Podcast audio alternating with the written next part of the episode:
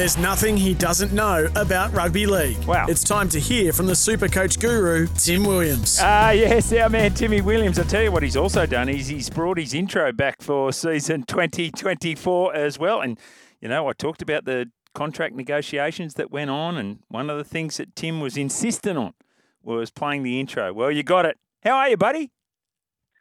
Very well, mate. You know that uh, when Rabs is on the airways, that we're getting close to footy season, we uh, it was a long and uh, long and at times dark discussion around contracts for the next season, for this season, I should say, mate. And we settled on the intro and uh, a pie and coke each week. So happy enough with that. Hey, mate, pie and coke. There's plenty of people appear on this program that would love an upgrade to a pie and coke. so shout out to you, the analyst. Uh, now, um, hey, mate, how did you finish up last year? I mean, you played the long game with this. How did how did how did you finish up? Yeah, Jimmy, I'm sure everyone that, uh, that sort of tunes in and, and hears me dribble on the radio each week would be expecting me to go, yeah, you know, top 100 last year. I had my worst year in about eight years last year. Could not put it all together.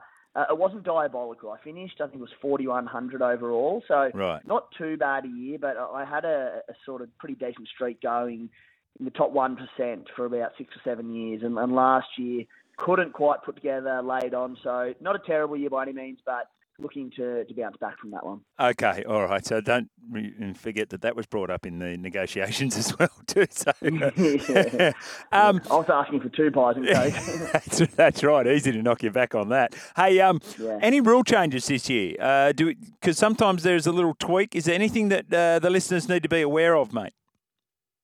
There isn't actually, mate. They've uh, kept it pretty simple, and I'm I'm not too too much against that. Same amount of trades. The the salary cap rose a little bit uh, in to align with the actual NRL salary cap, so we saw a few prices vary accordingly. But I, I'm pretty happy with the game where it stands at the moment. There are a few little things that I think they could tweak, but uh, all in all, it's, it's pretty similar as it stands. Okay, all right. What about the offerings at scplaybook.com.au? I'm on that site now. If people listening are saying, right, I'm going to I'm going to give this super coach thing a go, and I encourage everyone to give it a go because it just changes the way you look at some games and certainly some players. And if you need a bit of a help with that, scplaybook.com.au. What can we anticipate through season 2024?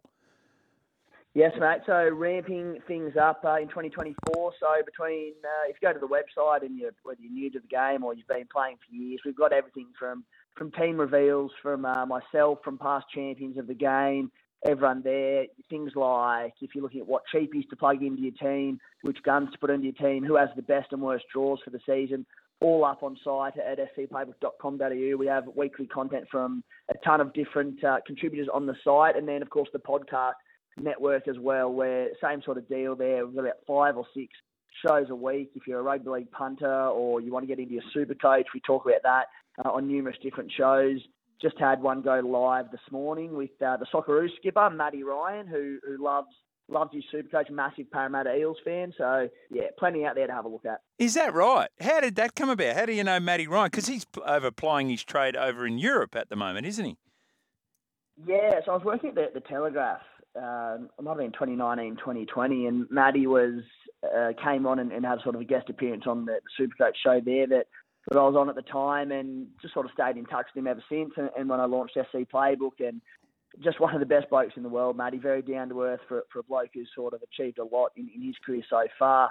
And yeah, he's, he's jumped on, has done some pre-season or and, and in-season content for the articles, jumps on the podcast uh, when he's available. So yeah, very lucky to have him on board and, and a very good fella. And an Eels fan. Oh, jeez.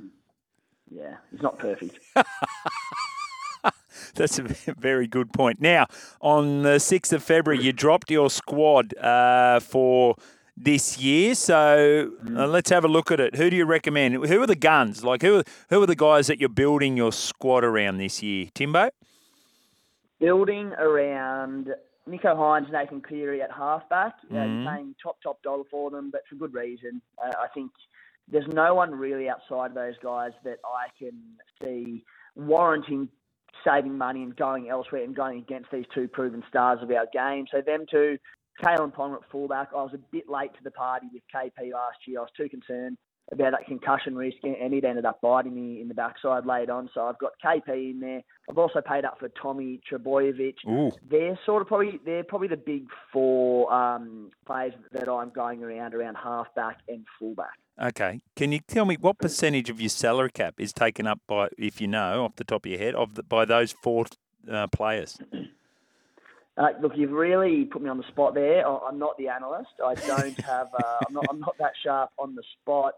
But I do have a stat for you, mate, that I, I think you will like. Okay. And this this is around Tom Trbojevic, and you know we look back on that 2021 season in Supercoach. It was one of the best seasons we've ever seen, and mm. everyone says that you know, whether it's in NRL terms or in Supercoach terms, that it was a one-off. It was an anomaly due to, you know, they'd they'd relaxed the interpretations around the six again. So the yes. game was really quick. You know, good teams um, made other sides pay, and, and Tommy Turbo was one of the best exponents of it.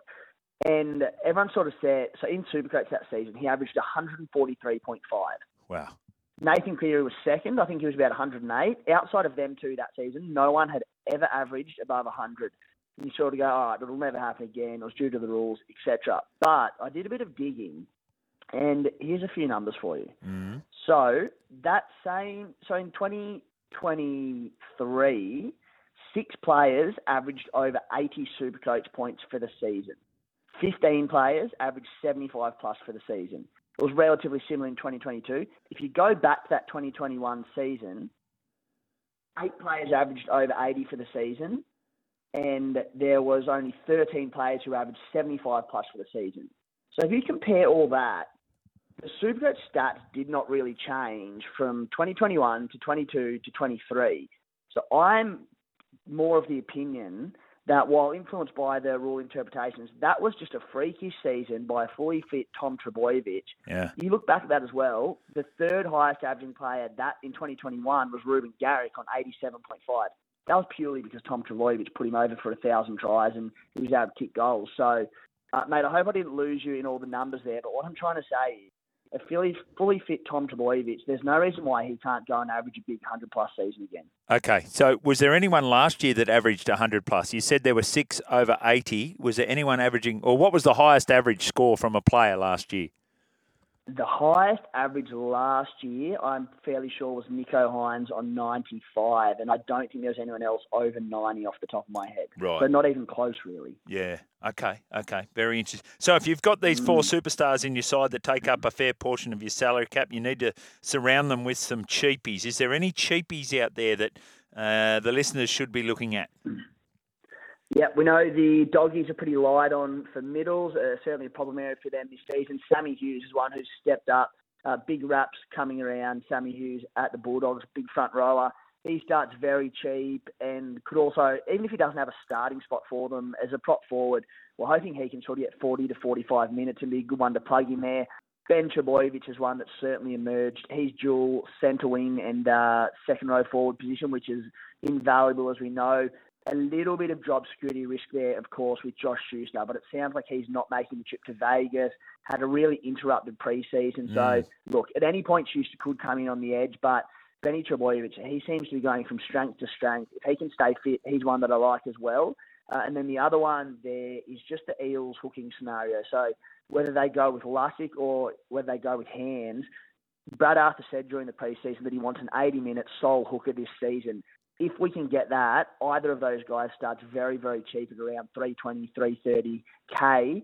Um, so hopefully we get that round one and then not both named. But if so, I love them both. Okay. All right. Both those options. So uh, there you go. I think Sam Hughes has just re-signed for another couple of years with the Bulldogs. Uh, the news coming out a little bit earlier today. All right. Now I know that you know the game incredibly well. So, mate, I have asked you. Uh, you're going to do five this week in no particular order, and five next week. But uh, I'm looking for those players who are going to jump out of the ground this year. What? Did, how did you refer to them as? Eye catchers. Eye catchers. All right. I want five eye catchers from you right now, please, for season 2024. Alrighty. So we'll start with one that I'll be honest, I was super impressed with him on the weekend. He has so much potential in him, but I haven't seen enough yet. But Will Pryce for the Knights, Mm. the son of the great English player Leon Pryce. Leon played over 500 first grade games, Yeah. almost 500 in the Super League alone. Will Pryce can play anywhere from fullback to five eight to wing to centre. And look, I know he beat up sort of a, a reserve grade Sharks outfit for a lot of it, but he he's just got so many great attributes that could make him a terrific footballer. Where he slots in at the Knights, I'm not sure whether that's round one or, or whether he spends time in New South Wales Cup, but I was very excited what I saw from him. Ata Mariota at the Raiders, front row forward, another one who's had a big preseason. Obviously got plenty of time last year, but it could be in for a breakout year. At the Warriors, Ali Leiataua played right centre for them in the trial game, just a tackle busting, strong centre.